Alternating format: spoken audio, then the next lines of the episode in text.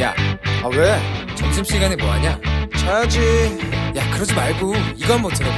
아 뭔데?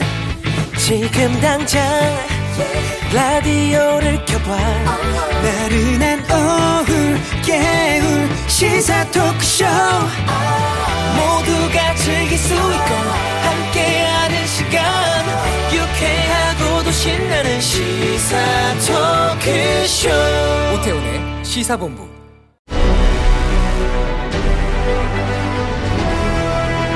김철민의 본부 뉴스.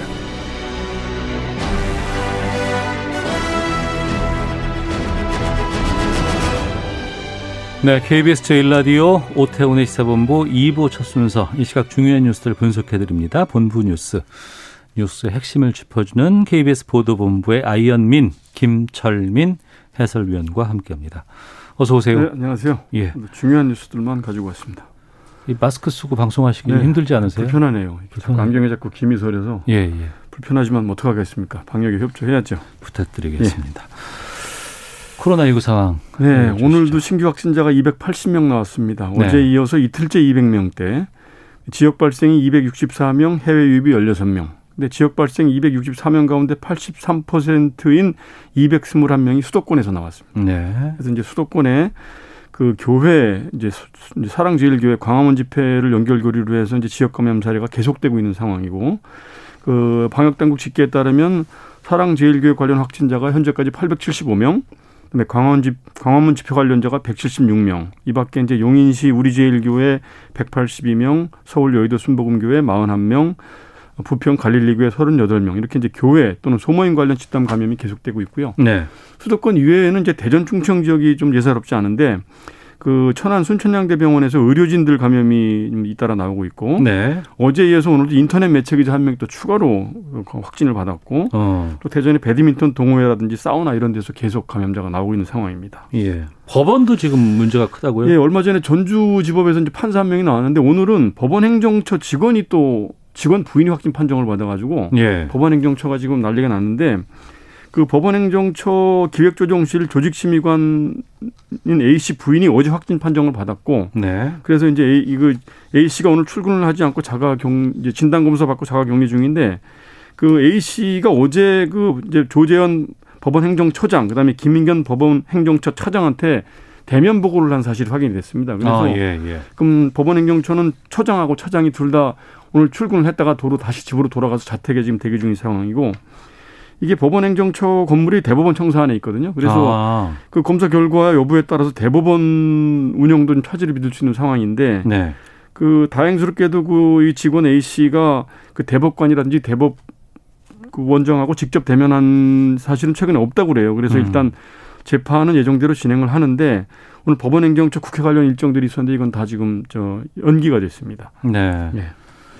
복지부 박능호 장관이 어, 중대본 회의에서 뭐 여러 가지 얘기를 했다면서요? 예, 오늘 이제 방역 관련돼서 한 번 더 이제 당부를 했는데 이번 주가 사회적 거리두기 3단계 격상 여부를 결정짓는 아주 중대한 시기다. 음. 만약에 3단계로 격상이 되면 우리들 일상이 다 정지가 되고 일자리가 무너지는 아주 심각한 상황이다. 네. 그래서 이 사회적 거리두기가 코로나 예방을 위한 유일한 백신이다. 그래서 이제 가급적이면 가족 친구들하고 모임, 뭐 여행이나 뭐 외부 방문 이런 것들은 가급적 자제하고 또 실내외에서 사람과 접촉할 경우에는 반드시 마스크를 써달라 이렇게 거듭 당부를 했습니다. 네.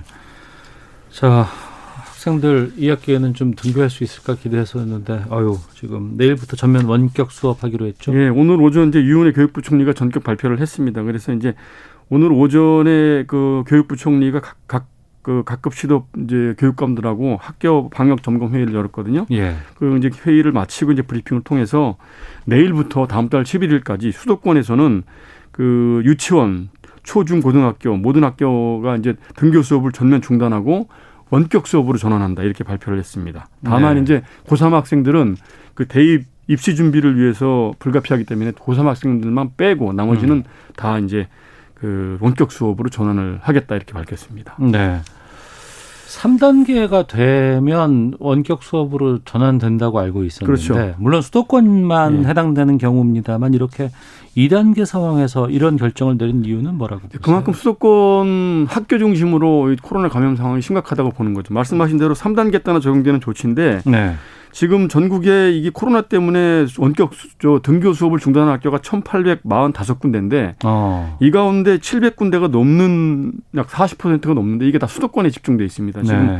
서울, 경기, 인천이 지금 700군데가 넘는데요.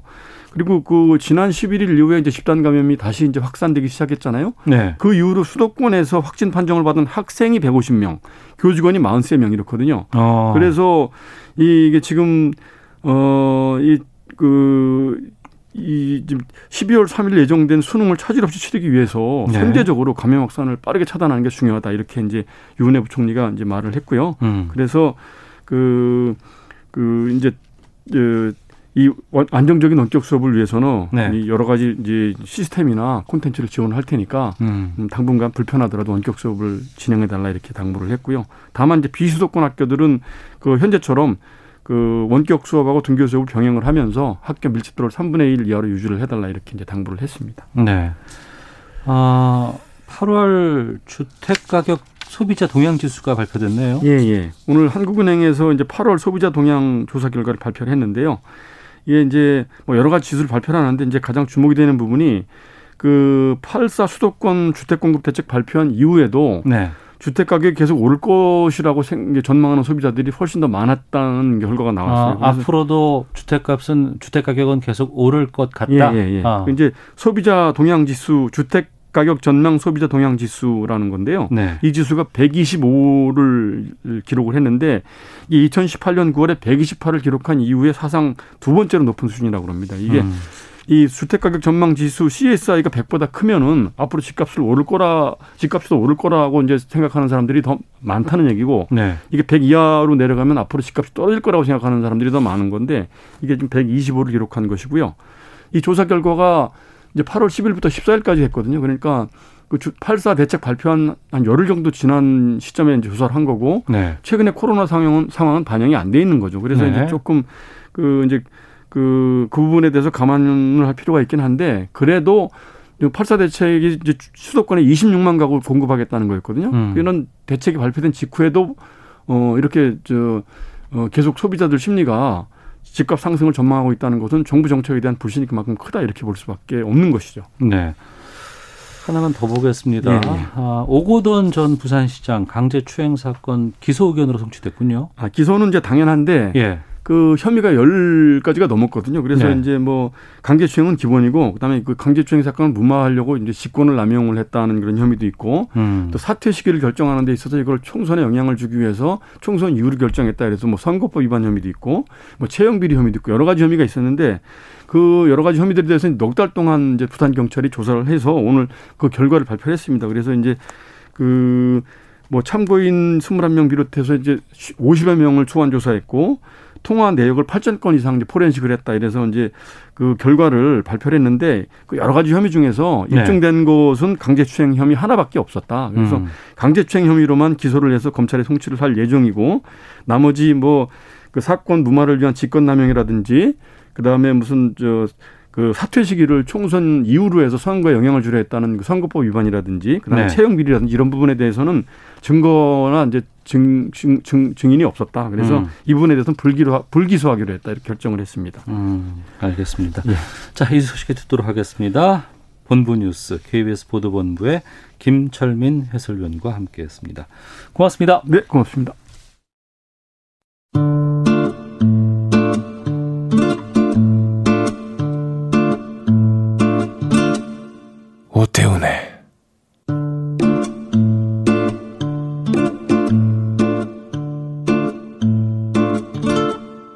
시사본부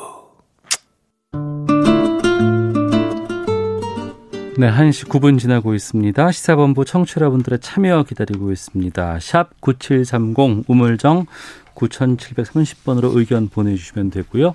짧은 문자 50원, 긴 문자 100원, 어플리케이션 콩은 무료로 이용하실 수 있습니다. 팟캐스트와 콩 KBS 홈페이지를 통해서 다시 들으실 수 있고 유튜브를 통해서도 만나실 수 있습니다. 유튜브 검색창에 일라디오 혹은 시사본부 이렇게 쳐보시면 영상으로도 확인하실 수 있습니다. 매주 화요일에는 정치화투 시간이 있습니다. 두 분과 함께하겠습니다. 먼저 더불어민주당 김성환 의원 나오셨습니다. 어서 오세요. 네, 안녕하세요. 어, 김성환입니다. 네, 미래통합당 조혜진 의원도 자리하셨습니다. 안녕하십니까? 예, 반갑습니다. 조혜진입니다. 예. 마스크 쓰고 방송하시기 좀 불편하지 않으세요? 네, 저는 뭐, 괜찮은데 이제 들으시는 청취자들께서 목소리가 네. 선명하게 들리시는지 어. 그게 걱정이죠. 예. 음. 예. 뭐 때가 땐지라 어쩌겠습니까? 그러니까 말입니다. 음. 아, 참 아나운서 생활 20몇 년을 해봤지만 이렇게 마스크를 쓰면서 방송하는 달이 올 수 있을까라는 생각은 한 번도 해보질 못했는데 네. 그럴수록 더욱더 좀 저희가 아, 방역에 철저히 좀 해야 될 것 같고요. 또 사회적 거리두기도 좀 철저하게 좀 저희가 지켜야 될 것 같습니다. 그러니까 이 부분이에요. 어, 지금 2단계 사회적 거리두기를 하고 있는데 네. 이번 주 추이를 봐가면서 3단계로 올려야 될 것이냐. 음. 방역을 생각한다 그러면은 뭐 빨리 올려도 괜찮을 것 같은데 이거 3단계로 올리면은 뭐 사회적으로 경제적으로 그야말로 셧다운이기 때문에 너무나 파장이 좀 클 것 같거든요. 여기에 대해서 입장부터 좀 여쭤보도록 하겠습니다. 김성환 의원님 어떻게 보세요? 네, 어 그러니까 이 2차 대확산의 이제 시발이 어 이제 정광훈 사랑교회에서 집단 감염이 되고 그게 이제 8.15 집회를 통해서 어 그 확산 규모가 되게 전국적으로 확대됐잖아요. 네. 그 되게 이 되게 이제 잠복기를 포함하면 2주니까 8.15 기준으로 하면 8월 말, 그러니까 이번 주 말이 고비일 것 같습니다.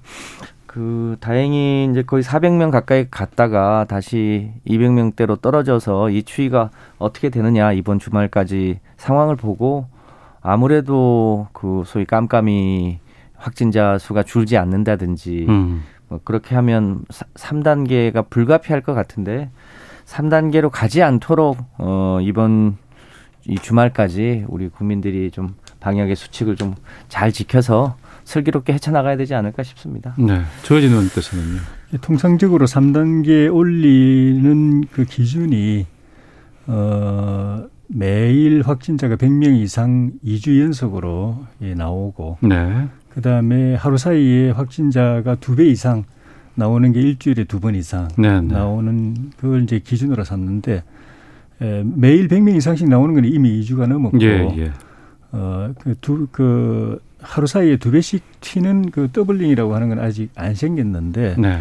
이 기준이 뭐 100% 강제적인 건 아니기 때문에 음. 예를 들면 그 두 가지 현상이 다 나타나도 판단에 따라서는 3단계 격상 안 할 수도 있고 또 꼭 그렇게 안 나타나더라도 필요하면 3단계 격상을 할 수도 있는데 네. 3단계 격상을 할 경우에는 좀 전에 이제 그 앵커님 말씀하신 것처럼 어 뭐 사회적 셧다운, 경제적 침체도 힘들어지고 예를 들면 10명 이상은 못 모이게 되는 거거든요. 그렇죠. 실내든 실내든 예, 예. 못 모이게 되고 학생들 등교 전면 중단되고 뭐 사회 전 분야가 그렇게 될 것인데 어 이제 정은경 질병관리본부장은 어, 지금이 정점이 아니고 앞으로 더 이렇게 확진 추세가 더 어, 계속될 수도 있다라고 조금 어, 비관적인 전망을 내놓으면서도 3단계 격상 이야기는 안 하고 있어요. 예. 그래서 어, 조금 더 두고 볼 소지가 있는 것 아닌가. 어쨌든 그 방역 당국의 판단을 우리가 이제 제일 존중해야죠. 네, 네. 예. 어. 그러니까 방역의 입장에서는 지금보다 더 촘촘하게 더 강한 조치를 취하는 게 수월하겠죠. 네.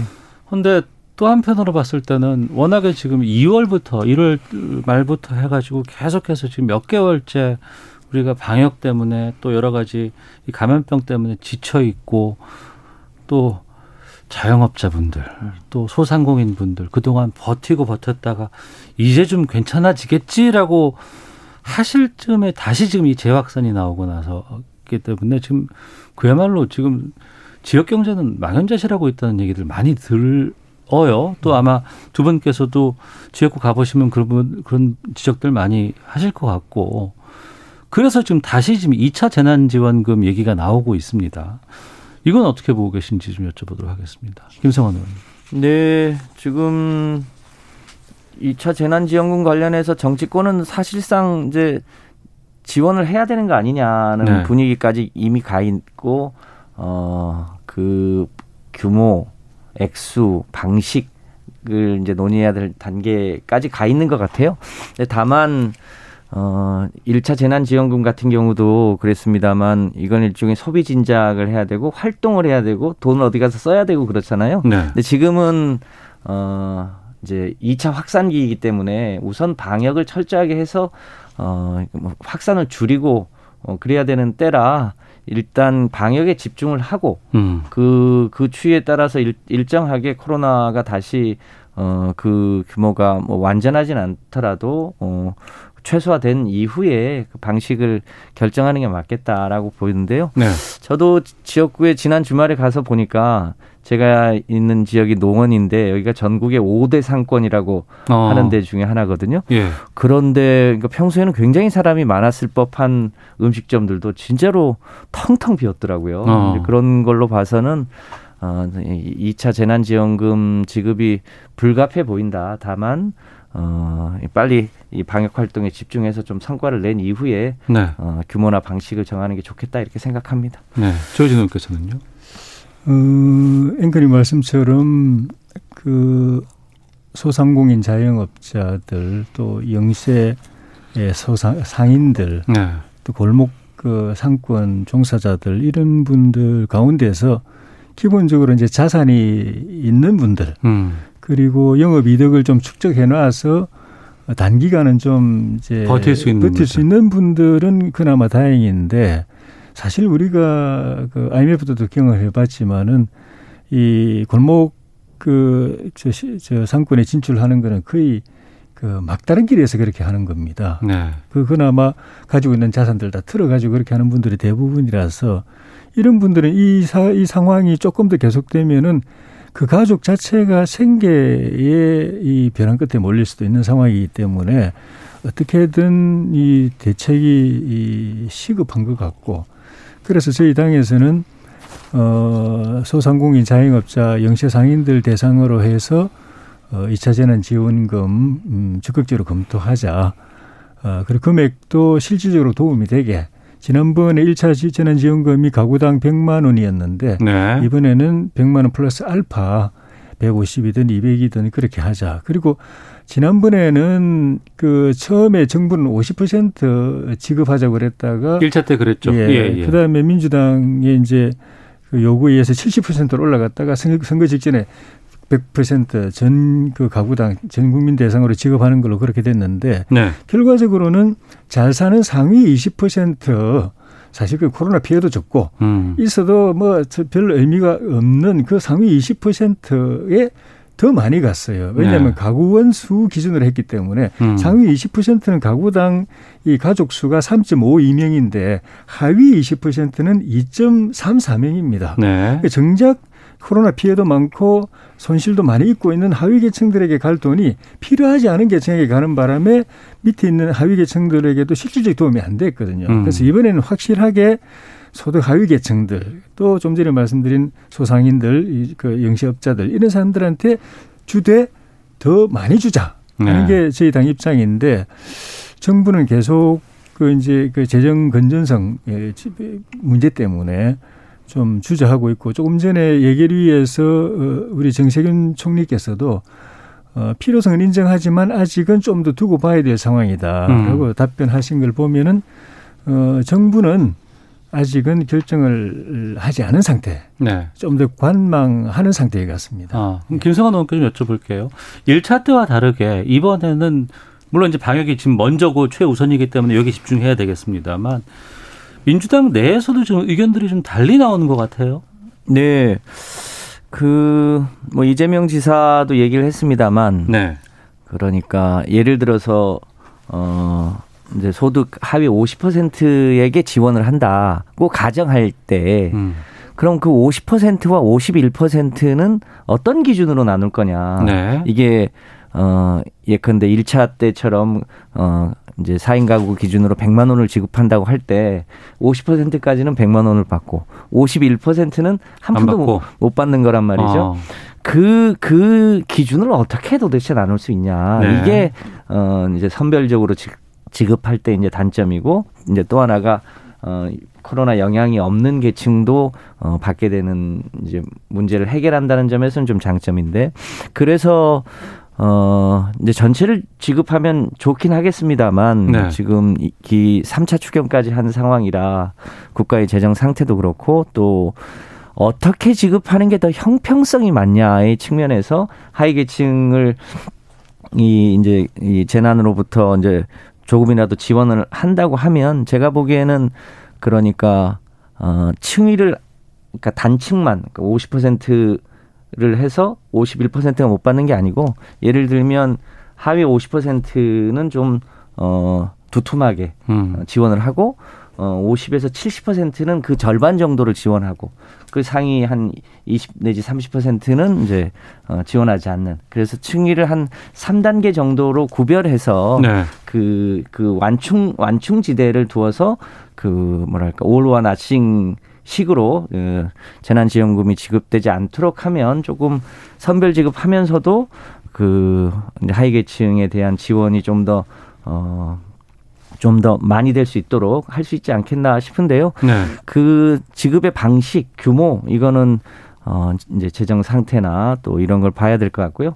지난번에 또 하나의 쟁점이 됐던 게 어, 4인 가, 가족 기준으로 어, 일괄 지급이 됐거든요. 네. 최근에 가족 형태가 매우 다양해져 있고, 음. 뭐 호적상은 가구원으로 돼 있지만 실제로는 함께 살지 않는 분들도 있어서, 예, 이번에 지급할 때는 소위 인별로 1인당 뭐 예를 들면 20만 원이랄지 30만 원이랄지 이렇게 인별로 지급하는 게더 어, 합리적이지 않냐 이런 의견도 있어서 어, 그런 걸 감안해서 만약에 하게 된다면 그렇게 지급하는 게 맞지 않겠나 싶습니다. 네.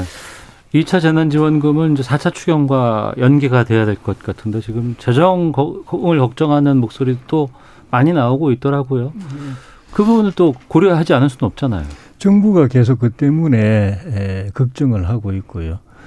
어, 어제 기재위에서도 어, 기재부 입장은 그랬고 오늘 예결위에서 저 총리 입장도 그랬고 어, 3차 올해 들어서 이제 유례 없이 추경을 이제 세 번이나 하는 바람에 예, 연말 기준으로 볼 때 GDP 대비 국가 채무 비율이 예상치가 당초에는 39.8%였는데 네. 43.5%인가로 늘었습니다. 그러니까 네. 37% 이미 늘어난 상태입니다. 음. 여기에다가 만약에 다시 이 2차 재난 지원금을 전 국민 대상으로 해가지고 만약에 지급할 경우에는 이게 에, 한 14조 3천억 정도가 들어가는데 이걸 이걸 지금 어, 정부는 전액 국비로 그것도 네. 이제 그 국채 발행해 가지고 음. 할 수밖에 없다라는 그런 입장인데 그렇게 되면은 연말 대비 연말에 GDP 대비 국가 채무 비율이 44.2%까지 올라갑니다. 43.5에서 44.2까지요. 예. 예 그러니까 예. 유례 없이 많이 올라가기 때문에 국가적으로도 문제고 음. 재정 당국은 자, 자기들 나중에 결국은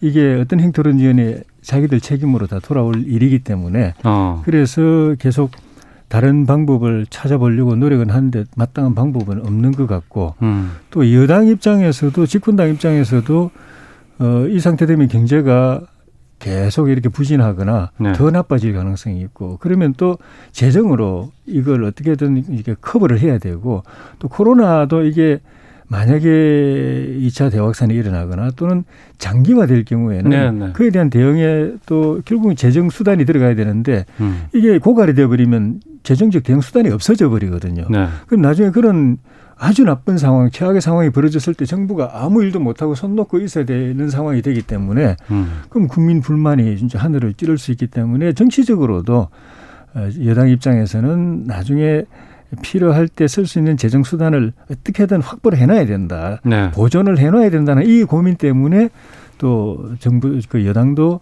또 쉽게 결정하지 못하는 그런 측면도 있는 것 같습니다. 음, 그렇습니까? 네, 아무래도 우리 조혜진 의원님처럼 걱정하는 것처럼 어 이제 나라 국간을 지켜야 되는 이제 정부 기획재정부 입장에서는 그 문제를 고민하지 않을 수 없죠. 이제 한 가지 다행스러운 것은 OECD 국가의 소위 이 정부 부채 비율 로 보면 평균 한 80% 정도 되거든요. 우리 가까운 일본은 GDP 대비가 200%를 넘었어요. 네. 그러니까 빚, 빚으로 빚을 갖고 있는 정도인데 우리는 어 GDP 대비 이제 40% 수준을 이제 간 넘은 거니까 어 다른 어떤 나라보다 소위 재정 건정성 면에서는 아, 아직 여유가 조금 있긴 있는 거죠. 어. 가급적이면 빚을 안 내는 게 더 좋긴 한데 지금은 어, 전 세계적으로도 그렇습니다만 우리가 좀 상대적으로 양호하다 하더라도 어, 마이너스 성장을 걱정해야 되는 단계라 네. 어, 불가피하게 어, 뭐 필요한 경우에는 어, 적자를 감수하고서라도 어, 빚을 내서라도 어, 재난 지원을 해야 되는 건 아니냐 이런 이런 데에 일정한 공감은 있는 것 같습니다. 다만 뭐 물쓰듯 할 수 없기 때문에 어느 정도 규모로 하는 게 적정하냐 이건 또 우리 또 야당하고도 상의하고 어, 전문가들하고도 상의해서 국민들이 수용 가능한 범위 내에서 네. 하는 게 좋겠다고 판단합니다. 예. 3050님께서 마스크 쓰고 말씀하셔도 목소리 잘 들립니다. 걱정 말고 방송해 주세요. 방역에 동참하는 모습 보기 좋습니다. 라고 의견 주셨고 2597님은 선별 지급한다면 어떤 기준으로 어떻게 할지가 또 논란입니다. 선택적으로 지급한다면 재난지원금 주고서도 칭찬 듣지 못할 것입니다. 7720님 전 국민에게 무슨 돈을 또 지급하나요? 국민들의 연소득 파악해서 소득별로 차등 지급하는 것이 맞습니다라는 의견들 주셨습니다. 어, 2차 재난지원금은 아마 여야 막론하고 다 지급해야 되는 것에 대한 공감대가 좀 있는 걸로 제가 이해를 해도 되겠습니까? 다만 어떻게 지급할 것인지 그 어느 어느 정도의 금액을 어느 시점 어느 대상으로 여, 여기에 대한 의견 차이가 있는 것이지 재난지원금을 주는 거는 다들 공이 지금 의견이 같은 것이죠? 지금 상태에서는 야당이 조금 적극적인 상황인 것 같고요. 예. 정부 여당은 좀 신중한 상태 음. 같습니다. 이 코로나 추이를 조금 더 어, 보자. 네. 아까 모두의 토론이 있었던 것처럼 3, 3단계 격상 같은 그런 이 가파른 상황으로 가느냐 아니면 음. 조금 안정이 되고 진정이 되느냐 여부에 따라서 어, 전부 야당 입장이지만 정부 여당의 이야기를 들어보면은 앞으로도 돈 쓸 때가 많은데 네. 이번에 다 써버리면 나중에는 정말 속수무책이라는 이 고민을 하고 있는 것 같아요. 그래서 음. 어, 안 쓰고 넘어갈 수 있으면 최대한 좀 이걸 그 비축을 했다가 다음에 필요할 때 예, 속수무책으로 못 쓰는 그런 일은 좀 없도록 하자는 그 고민 지점에서 지금 계속 예, 좀 고민하고 있는 있지 않나 싶네요. 네. 말씀을 들어보니까 야당에서는 좀 지켜보자 어떻게 결정할 것인지에 대해서 좀 네. 지켜보자라는 좀 입장이신 것 같기도 하고요. 야, 아, 야, 야당 입장에서야 주장할 수 있지만 어. 여당은 책임을 져야 되기 때문에 예, 아무래도 예. 어, 결정하는 게 조금 더 신중할 수밖에 없겠죠. 어. 그런데 어, 이제 5월 달에 1차 재난지원금을 지불했잖아요. 그때도 그, 14조가 네. 넘었었죠. 11, 11조, 11조, 11조 2천 정도. 11조 정도. 였는데 그, 그때 소위 이제 지역화폐의 어, 사용 마감이 8월 말까지였어요. 네네. 그러니까 이론적으로 하면 1차 지원금이 나간 거는 이제 사실상 어, 소비가 끝났다고 봐야 하죠. 그러니까 만약에 2차 지원금을 지급한다고 하면 어 이제 올 연말까지 되게 가게 될 텐데요. 어, 우선 방역에 집중해서 성, 일정한 뭐랄까 어, 그 효과 성과를 네. 본 이후에 그 지금 특히 2차 대확산기의 중심이 수도권이고 수도권의 2천만 인구가 이 부분에 대한 일정한 타격을 보고 있기 때문에 대체로는 어, 하는 쪽으로 많이 의견이 가 있는 것 같은데 최종적으로 어떻게 할지는 좀 더 지켜봐야 될 것 같습니다. 네. 앞서서도 문자를 주셨지만 그 선별을 반대하시는 분들은 그런 얘기들 그동안 1차 때도 많이 했던 것 같아요.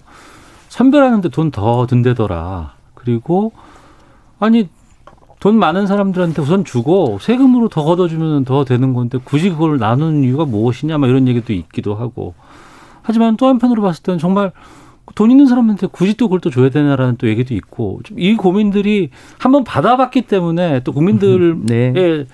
개개인마다 좀 생각들이 좀 다른 것 같아요. 이게 선악의 개념이 아니기 때문에 어, 어 뭐랄까 그 그 각 제도의 장단점을 어 이런 게 또 국민들이 같이 토론하고 제도를 선택해 나가고 이런 것도 저는 어 뭐랄까 좋은 좋은 국민 학습이라고 생각합니다. 경제 사회적으로나 재정적으로 보면은 선별 지원이 맞죠. 네. 지금 이 코로나 재난지원금 때문에 뭐 50%냐 100%냐 이 이야기 나오지 대, 대부분의 지원금은 다 선별해서 주는 거 아닙니까? 음. 거의 거의 모든 지원금은 예. 대상을 지원을 받아놓고 심사해가지고 기준에 맞으면 주고 안 맞으면 안 주는 거지.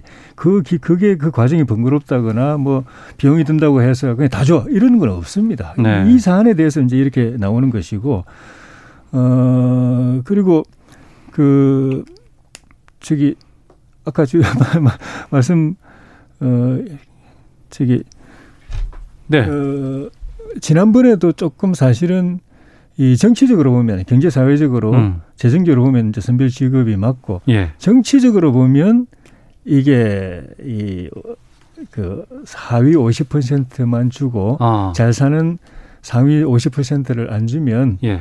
이 정치적으로는 손해일 거예요. 정치적으로는 손해일 예, 수 있다. 왜냐하면 아, 예, 예. 이 우리 상식으로 보면은 잘 사는 사람들한테 사실 줄 필요 없거든요. 그 음. 그 사람들도 필요하지 않은 거거든요. 네네. 절실하지 않은 거거든요. 음. 그거 없어도 생활 아무 지장 없거든요. 음. 근데 정작 안 주면 잘 사는 50%도 입이 쑥 나오게 돼 있는 게 사람 심리라 가지고. 예, 예. 지난번에 보셨잖아요. 처음에 우리 이야기할 때는 아, 그 사람들 뭐 안 받아도 별뭐 그 문제 없을 거다. 또는 거의 뭐 다 쓰셨다고 하대요. 음. 받아서 그렇게 했는데 정작 준다 그러니까 예, 예. 다 90, 90% 예. 이상이 다 받아가잖아요. 네. 그 진짜 그게 사람 그게 사람의 심리라 가지고 안 주면 정치적으로 손해일 텐데 알겠습니다. 제가 볼 때는 정치적으로 조금 손해를 보더라도 예. 필요한 사람들한테 줘야 아. 이 문제가 해결이 되는 거 아닌가 예. 그런 생각이 듭니다. 한 가지 좀 수정할 거는 예. 짧게 말씀. 네네. 그 우리가 아동 수당이나 음. 급식 같은 경우는 보편적으로 그러니까 전, 그렇죠. 전 계층이 네. 다 주고 있는 제도도 꽤 많이 있습니다. 예. 어떤 게 더 효과적이냐는 것은 그 제도의 취지나 이런 거에 따라서 어, 이제 판단해야겠죠. 알겠습니다. 자, 정치화투 더불어민주당 김성환 의원, 미래통합당 조혜진 의원과 함께 말씀 나누고 있는데요. 잠시 헤드라인 뉴스 듣고 교통정보 기상청 갔다가 돌아와서 두 분과 계속 말씀 이어가도록 하겠습니다. 정세균 국무총리가 8.15 광복절 광화문 집회에 따른 피해와 관련해 방역을 방해한 것이 확인된다면 감염병 예방법이나 민법 조항을 통해 처벌하고 구상권까지 행사하겠다고 말했습니다. 이와 함께 추미애 법무부 장관은 집회 참가자들이 방역에 협조하지 않고 있고 방역을 위한 명단 제출도 거부하고 있다며 기소될 경우 최고의 법정형을 구형하도록 지시했다고 말했습니다. 코로나19의 전국적인 확산세가 이어지는 가운데 정부가 다음 달 추석 연휴 때 국민들의 이동을 제한하는 방안을 검토하고 있다는 일부 보도에 대해 전혀 논의된 바가 없다고 선을 그었습니다. 코로나19 재확산에 따른 2차 재난지원금 지급 범위와 관련해 정치권에서 의견이 엇갈리는 가운데 민주당 당권주자 김부겸 박주민 후보가 전 국민에게 일괄 지급하자는 입장인 반면 이낙연 후보는 취약 계층에게만 지급하자는 의견을 냈습니다. 통합당 주호영 원내대표는 코로나19 확산에 따른 2차 재난지원금 지급과 관련해 전 국민에 대한 지원보다는 꼭 필요한 데 지원을 강화해야 한다고 밝혔습니다. 통일부는 남북 물물교환 사업의 북측 상대방인 개성 고려 인삼 무역회사를 국정원이 국제사회 제재 대상 기업으로 판단한 것과 관련해 당연히 이 문제를 인지하고 있었고 서로 입장차가 있는 문제는 아니라고 밝혔습니다. 지금까지 라디오 정보센터 조진주였습니다. 이어서 기상청의 송소진 씨입니다. 날씨 정보입니다. 폭염이 더 심해졌습니다. 태풍이 뜨거운 수증기를 밀어올리고 있어서 오늘 낮 기온이 서울 33도, 대구 35도, 전주 36도 등으로 대부분 35도 안팎까지 치솟으면서 올여름 최고 기온을 기록하는 곳도 있겠습니다. 지금 일부 남부 지역에 소나기가 오고 있는데 대기가 불안정해서 내륙 곳곳에 소나기가 내릴 전망입니다. 한편 태풍 바비의 영향으로 제주도에는 비가 오는 곳이 있습니다. 밤에는 남해안으로 확대되겠고 예정이고 내일과 모레는 전국이 태풍의 직접 영향권에 들면서 앞으로 전국의 최고 100에서 300mm가 넘는 비가 내리겠습니다. 또 이번 태풍은 역대급의 강풍이 동반되겠는데요. 특히 제주도와 남해안, 서해 도서 지역과 서쪽 지역을 중심으로 최대 순간 풍속이 시속 120km에서 시속 200km에 달하는 강풍이 불어서 건물이 무너지거나 나무가 뿌리채 뽑히고 사람이 날아갈 수도 있는 등 막대한 강풍 피해가 우려돼 철저히 대비를 하셔야겠습니다. 현재 서울의 기온은 33.9도입니다. 날씨 정보였습니다. 이어서 이 시각 교통 상황을 KBS 교통정보센터 김민희 씨가 전해드립니다. 네, 도로 위로 작업 구간이 많습니다. 작업 구간을 앞두고는 갑자기 차로 변경하는 차량들이 많은 만큼 전방 주시 잘해서 지나시기 바랍니다. 서울 양양고속도로 서울 방면으로 내촌 부근 사고는 처리 작업이 마무리됐지만 이 일대 4km 구간에서 정체 심합니다.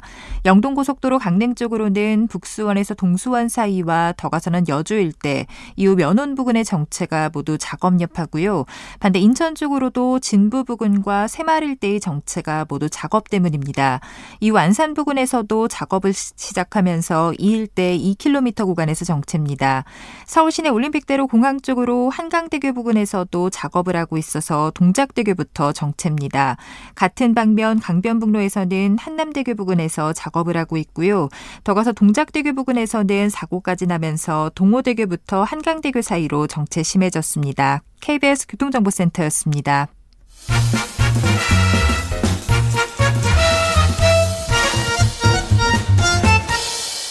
오태훈의 시사 본부.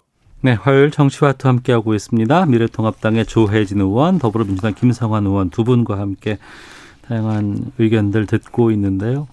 코로나19 재확산 책임론도 지금 여전합니다. 정치권에서는.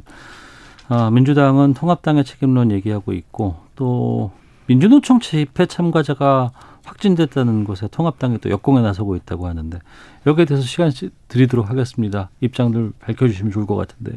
조혜진 의원께서 먼저 말씀해 주시죠.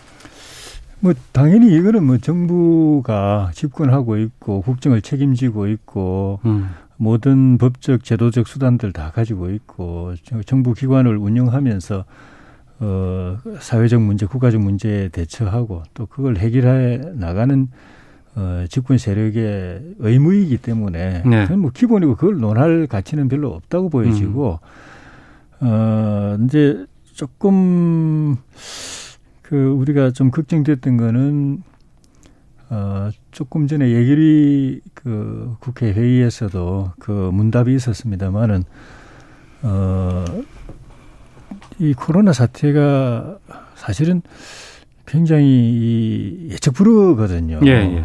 그런데 어 마지막 이 진정 시킬 때까지는 조심조심 가야 되는데 예, 이제 경제 민생 고민하는 정부의 고민 이해 못할 건 아니었지만은 어 지난 7월 21일 날 이제 정세균 총리께서 교회 소모임 해제하고 또 식사도 가능하게 해주고 음.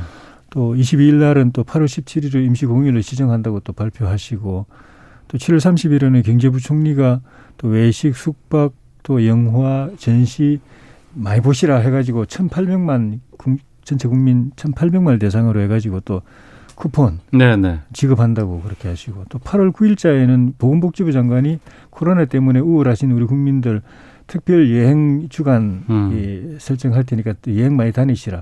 근데 이게 결국은 많이 이동, 을 많이 권장하고 예. 모이는 집합을 권장하는 건데 코로나 방역의 치명타가 이동하고 집합 아닙니까? 네. 고민을 이해한다고 하더라도 결과적으로는 그러고 나서 8월 9일 마지막으로 복지부 장관이 그 특별 여행 주간 추진한다고 발표하고 8월 13일부터 4일부터 음. 또 확진이 확 늘어났거든요. 예, 예. 그거는 8월 15일 그 광화문 집회도 전입니다. 네. 그러니까 정부 의도가 저 선의라고 했더라도 결과적으로는 인과관계가 그렇게 됐기 때문에 그에 어. 대한 좀 자성 어. 우리가 조금 성급하지 않았는가 이래야 되는데 그에 대한 이야기를 일체 없고 네. 이틀 뒤 광화문 집회에 모든 걸 포커스를 맞춰가지고 특정 개인, 특정 교회 그 집회 참석자들에게 모든 책임을 이제 떠넘기고 음. 더 나아가서 거기에 미래통합당 그 원외 당협위원장 몇 명이 참석했다고 해서 네. 미래통합당이 이 원인인 것처럼 좀, 좀 주범인 것처럼 듣다 보면 주범인 것처럼 네, 네. 책임지라는 식으로 이야기하면 야당에게 책임지라고 그러면 어떡합니까? 그러면 정권을 우리한테 넘겨주시든지 우리가 알아서 할 테니까. 예, 예. 그래서 이게 논란이 됐는데 예. 아, 이런 논란 좀 안 했으면 좋겠습니다. 알겠습니다. 김상환 의원님. 네. 어쨌든 이제 국가 국민의 어, 건강과 생명과 안녕을 책임지고 있는 여당으로서 뭐 원인이 어찌 됐든 간에 그, 그 무한 책임을 져야 된다는 점에서 어, 정부 여당의 책임이 있다는 것에 대해서 부정하지는 않습니다. 다만 그 우리 조혜진 의원님 말씀하신 대로 어, 코로나 방역도 해야 되고 어, 경제도 살려야 되는 이제 정부의 고충 때문에 여러 가지 어, 이제 뭐 소비 진작책을 썼는데 그 8월 어, 8.15 집회 직전에 소위 어, 이 사랑제일교회 등 일부 교회에서 집단 감염이 확산되고 있었잖아요.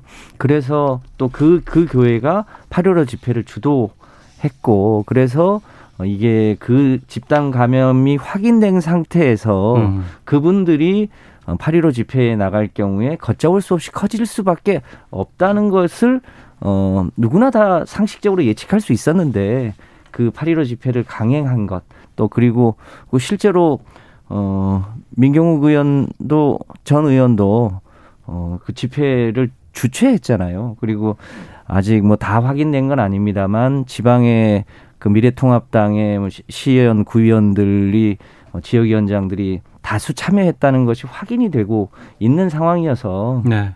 최소한 그 집회를 미래통합당 입장에서도 그런 우려가 됐더라면 어, 적극적으로 집회 참여를 어, 못하도록 하거나 당원들의 참여를 못하도록 했어야 되는데 실제로 그 집회를 주도했고 당원들은 알아서 판단해서 가라하고 했고 여러 정황상 미래통합당이 집회를 주최한 건 아니지만 사실상 함께 한 것이 이 정황상 드러나는데 네. 적어도 그 부분에 대해서는 마치 우리는 관계 안 한 것처럼 하는 것에 대해서 저희 당이 문제 제기하는 거지 모든 책임이 다 있다 이런 건 아닙니다. 좀 많이 아쉽죠. 예.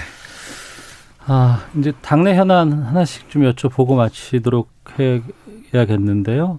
청취자 의견들 좀 소개해드리겠습니다. 8204님, 독감 유행하는 겨울에 대유행이 온다는 예측도 있지 않나요? 지금 지급했다가 또 더 큰 유행이 오면 어떡합니까? 신중하게 정책을 펼쳐야 합니다.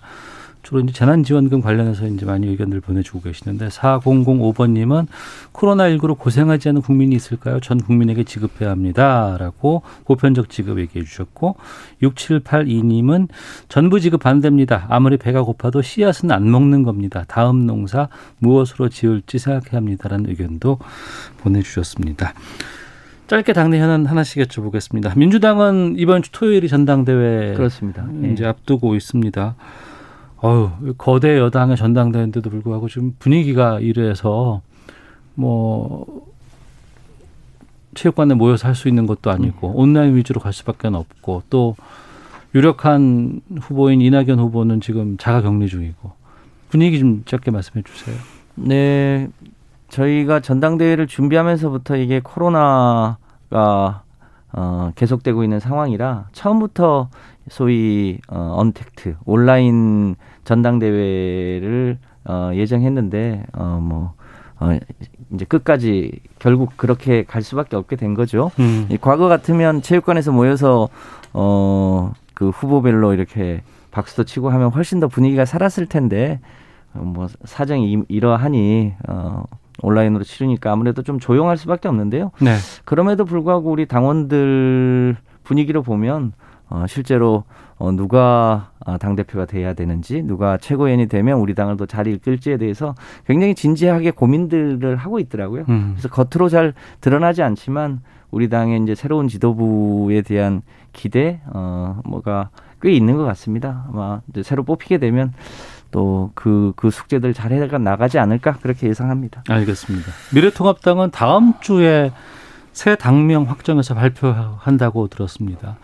지난번에 제가 여쭤봤을 때 국민의 마음이라고 조혜진 의원께서 얘기를 해주셨는데 예. 개인적인 의견이고 어느 분께서 이제 지지자께서 얘기를 해주셨다고 했는데 최근에 들어보니까 국민이라는 단어가 키워드로 들어갈 것 같다라는 보도들을 예측들은 나오고 있더라고요. 어떻습니까? 뭐 자세한 내용은 제가 모르겠습니다만은 그 국민의 마음이라는 게 어떤 아주머니하고 식사 중에 음. 예, 에, 말씀이 나왔는데 그냥 평범한 아주머니입니다. 뭐 정치권에 뭐 아, 주머니도 예, 예. 아니고 어, 그 마음이 저는 국민의 마음이라고 생각이 들었거든요. 음. 그래서 좋겠다는 생각이 들었는데 이름은 잘 지어야겠죠. 예. 그 좋은 가치와 희망을 담아서 해야 되겠지만은 그 너무 큰 기대를 하진 않습니다. 아. 이게 내용이 중요한 것이거든요. 당면 개정보다는 지금까지 수많은 여야의 정당 이름들이 있었지만은 음.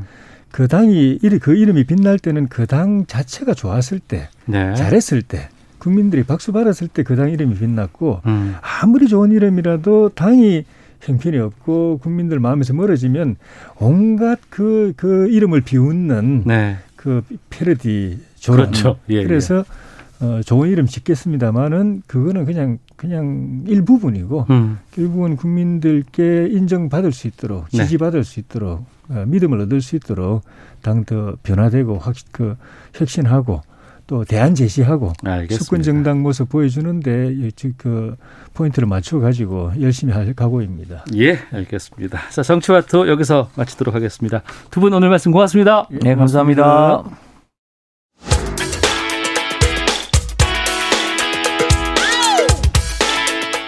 오태훈의 시사본부는 여러분의 소중한 의견을 기다립니다.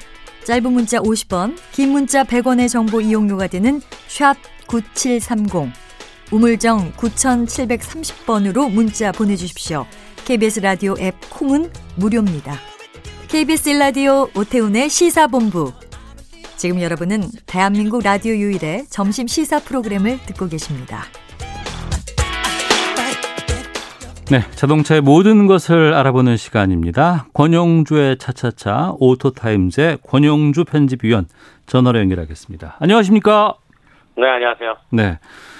여객 운수법이 내년 4월에 시행되는데 시행 앞두고 국내 택시와 모빌리티 업계가 다시 꿈틀거린 얘기가 있다고 하는데 이게 어떤 내용인 거예요? 그리고 새로운 법에 뭐 타입 1, 2, 3라는 게 분류되어 있다는데 좀 설명해 주세요. 어, 헷갈리죠? 네. 그러니까 기본적으로 그동안에 사람 태워주고 돈 받는 유상운송 행위는 택시 면허가 있어야 가능했던 겁니다. 예. 이 면허의 활용 범위를 확장시킨 게 바로 새로운 여객운수법이고요. 어. 그러면 면허를 어떻게 확장시켰느냐? 뭐 흔히 알고 있는 개인 택시가 있고 법인 택시 면허는 그대로 유지를 합니다. 예. 그 여기에 이제 앱으로 렌터카를 기사까지 알선해서 이동시켜주고 비용 받는 면허를 추가한 건데, 네. 이걸 우리가 이제 플랫폼 운송 면허 음. 이렇게 부릅니다. 이게 복잡하니까 어, 플랫폼 운송 면허는 타입 1. 네. 어, 기존 택시 모아서 프랜차이즈 하도록 허락해 준 것이 타입 2. 네. 그냥 기존 택시에 호출만 연결해 주는 걸 타입 3. 음. 이렇게 구분을 해 놓은 겁니다. 근데 구분을 해 놨다고는 하지만 그럼 플랫폼 면허하고 기존 택시 면허가 충돌하는 거 아닌가요? 그 면허를 가지고 동일한 경쟁 모델을 가지고 사업을 하면 충돌하죠. 네. 근데 이제 면허의 성격이 조금 다른데 어, 말씀하신 것처럼 경쟁 관계는 충분히 될 수는 있어요. 음. 그런데 이제 플랫폼 면허가 기존 택시 면허 제도 하에서 추가되는 면허니까 네. 진입료를 내라는 겁니다. 네. 이게 기여금이고요. 이걸 뭐 매월 일정액을 납부하고 영업하라는 것이고 어. 뭐 이렇게 이제 돈 모아서 이미 자리 잡고 있는 기존 어, 택시 면허 감차에도 쓰고 뭐 복지에도 쓰고 이렇게 한다는 겁니다. 네. 그 다만 이 돈의 액수를 얼마로 할 것이냐, 음. 그리고 이제 새로운 플랫폼 운송 면허 사업 허가 대수를 몇 대로 할 것이냐 이런 내용들이 그간에 논의되고 있었다는 거죠. 그러면 이제 플랫폼 면허를 허용하고 하지만 기존 택시 업계의 어려움들 이것을 서서히 줄이게끔 하는 완충 장치를 이번에 둔 것이겠네요. 그러면 그렇죠. 왜냐하면 한쪽에서는 막아놓고 어. 어 한쪽에서는 들어가려고 하니까 예. 그러면 막는 쪽에서는 테러가 있어야 되잖아요. 어. 그 테러를 만들어주는 데는 돈이 필요하니까 예. 그 돈이 필요한 거는 새로 진입하는 사람들이 좀 모아서 달라. 어. 그럼 그걸 가지고 기존 택시의 감차에 사용을 하면 네. 어, 그만큼 새로운 사업자가 들어올 수 있는 여지가 생기니 음. 그렇게 어, 떤 식으로 할 거냐라는 구체적인 내용들이 논의가 됐던 겁니다. 그럼 타다를 기준으로 보겠습니다. 지난번에 타다 같은 경우에는 무임승차한다, 면허도 없이 그냥 장사하더라라고 해서 얘기가 많았었는데 네. 이제 타입 1, 2, 3 이 중에 이제 들어올 거 아니겠어요? 타다가 타다 형태가 그렇죠. 그러면은 과거보다는 면허가 필요하니까 진입료가 더 올라가겠네요. 과거에는 이전에 이제 우리가 충돌할 때는 네. 진입료가 없었죠. 그러니까요. 네, 그런데 이제 진입료가 생겼으니 어. 이제 그 진입료를 내고 들어올 것이냐 들어오지 않을 것이냐 음. 라는 건 개별 사업자가 판단을 해야 되는 문제고 예. 그럼 이제 새롭게 진입하려는 사업자 입장에서는 비용 부담이 늘어나는 거 아니겠습니까? 예, 예. 그러니까 어, 어떻게 하면 수익이 확보가 될 수 있을까를 고민할 겁니다. 그게 타입 아닌 거죠? 그렇죠. 예. 그러니까 이 사람들이 이 사업자들이 수익을 낼 수 있는 또 방법이 있어야 되니 음. 요금은 자율화 시켜 주겠다는 겁니다. 그러면 타다라든가 카카오택시라든가 플랫폼 면허 사업 어, 면허 운송은 비싸지겠네요 금액이. 플랫폼 운송 면허는 당연히 요금이 비쌀 것이고요. 어. 그다음에 이제 조금 전에 제가 앞서 말씀드린 타입 2 기존의 택시를 프랜차이즈로 엮어서 하는 것. 그 이제 택시 사 업자 업자들이 연합해 가지고 만드는 거 말하는 거죠? 예 예 예, 예. 예. 근데 이제 그러면 새로운 플랫폼 운송 면허 사업자는 요금이 자율화됐으니 음. 뭐 비싸게 받아가지고 이익을 내면 된다고 생각하면 되겠지만 네. 그러면 또 같은 경쟁해야 되는 택시는 요금이 묶여 있지 않습니까? 예, 예. 그러니까 이 요금에서 어떻게 가맹 택시도 수익을 낼 수 있을 것인가? 음. 그거를 또 고민해 보면 예. 여러 가지 이제 서비스 가지고 어. 이제 수익을 내라는 것이고요. 네. 다만 이제 가맹 택시가 늘어나면 어, 가맹점에서는 아무래도 수수료를 가져가려 하겠죠 본사가. 그렇죠. 예. 장사인데. 해주는 곳 쪽에서 그렇죠. 예. 그러면 그 수수료가 자꾸 부담이 되면 음. 어, 운전자의 수입이 줄어들 수 있습니다. 네. 그래서 다시 택시 요금 인상으로 연동될 수도 있어요. 음. 물론 뭐 이 수수료는 개별 가맹 본사와 가맹에 가입하는 사업자 간의 문제이긴 하지만 네. 그 택시 자체가 어, 상당히 요금 인상 압박을 받을 수가 있다. 뭐 이런 음. 내용들이 흘러나오는 것이죠. 이 가맹 택시는 우리나라에 얼마나 됩니까 규모가? 지금 한 2만 대까지 늘었습니다. 아, 많이 늘었네요. 예, 뭐 간혹 뭐 길에서 보시는 그 카카오 어, 그림 그려 있는 택시가 있고요. 예, 예. 그다음에 이제 어, 마카롱 택시 각각 1만 대 수준이고 어. 정부가 기대하는 건 이런 가맹 택시 5만 대까지 늘어나는 겁니다. 아. 그왜 그러냐면 이게 지금 개인 택시 하시는 분들도 각 각자 사업이지 않습니까? 그렇죠. 법인도 뭐 많으면 200대까지는 있지만 그래도 그 200대가 각자 사업이고 예. 그러다 보니까 서비스의 단일화나 표준화가 이루어지기 어렵다는 겁니다. 음. 그러니까 5만 대 정도가 돼야 네. 어, 서비스의 단일화 및 표준화가 이루어져서 이용자 만족도가 높아진다는 거예요. 음. 그 이외에 또 있습니다.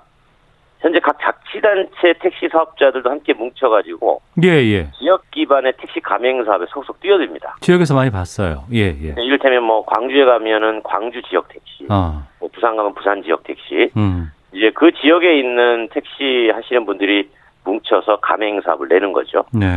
여기도 마찬가지로 거리 시간 요금은 어, 국가가 통제하나 네. 서비스 요금은 자유롭게 정할 수 있는 데다가 다양한 이동 서비스에 활용될 가능성이 높아서 어, 이 가맹 택시 브랜드가 상당히 많이 늘어나는 거죠. 예전에 그 브랜드 콜택시 있죠. 예, 예, 예. 그게 늘어나 그게 이제 앱으로 전환된다고 보시면 됩니다. 아, 알겠습니다. 근데 다양한 경쟁이 있을 수 있다는 게 이제 보이는데 아무래도 플랫폼 운송면허 사업자는 진입할 이유가 없지 않을까? 가격 경쟁력이 안 나올 것 같거든요. 그래서 기여금을 내야 되니까 네. 그 수입 부담이 늘어나지 않습니까? 음. 결국은 요금을 비싸게 받아야 돼요. 네. 비싸게 받으려면 비싼 서비스를 해야 됩니다. 어. 그러니까 프리미엄 서비스로 간다는 거죠. 프리미엄? 예, 그러니까 이제 차종 선택도 자유로운 편이어서 예. 어, 좀 승합차도 좀 쓰고 음. 단순히 공항이나 철도역 구간은 셔틀이 아니고 네. 출퇴근에 어, 자가용처럼 어, 고정 택시처럼 이동 서비스를 정기적으로 제공하는 것도 하고 네. 그 예를 들면 우리 기업의 업무용으로 차 많이 쓰잖아요. 그렇죠. 그 그걸 쓰려면 또 어, 차를 렌탈을 하고 거기에 또 이제 기사를 고용해 가지고 쓰고 있는데 네. 이런 것들도 이제 플랫폼 운송면허 사업자가 아. 필요할 때 가서 대응을 해주겠다는 겁니다. 그러면 기업이 업무용차에 보험까지 들어가면서 보유할 필요가 없어지는 거죠. 예, 예. 이런 역할들을 해주게 되면 음. 어, 기업도 비용을 절감할 수 있고 음. 예, 플랫폼 운송 면허 사업자는 어, 다양한 기업을 서비스에 제공해줌으로써 어, 수익을 확보할 수 있는 그래서 좀 틈새 시장을 많이 노리고 들어가지 않나 음. 어, 이렇게 예상이 되는 겁니다. 근데 그게 가능해지려고 한다 그러면 고용 형태가 좀 논란이 된다면서요? 그러니까 이제 플랫폼 면허 사업자가 이용료를 낮추려면 운전자의 근로 형태가 파트타임도 가능해야 된다는 겁니다. 네. 이게 가능하냐? 잘 아시겠지만 고용노동부 중앙노동위원회가 이전에 타다 드라이버 고용 형태 음. 근로자로 해석을 했습니다. 고정 네. 근로자로. 어. 그래서 일자리 상실은 부당예고로 판단을 했기 때문에 네. 이 근로기준법상 근로자로 인정한 경우는 흔치 않아서 이제 플랫폼 업계도 해당 판결을 주목하는 거죠. 어. 알겠습니다. 여기 운수법이 내년 4월 시행될 예정이라고요? 네, 그런데 이제 이 개정 시행안이 어. 이제 9월 안에 발표가 될 예정이어서 예. 그 내용을 두고 이제 어, 이런저런 어, 예측치가 나오는 겁니다. 알겠습니다. 여기까지 듣도록 하겠습니다. 오늘 말씀 고맙습니다. 감사합니다. 권영주의 차차차 오토타임즈 권영주 해설위원과 함께 했습니다. 오태훈의 시사본부 여기서 인사드리겠습니다. 내일 뵙겠습니다. 안녕히 계십시오.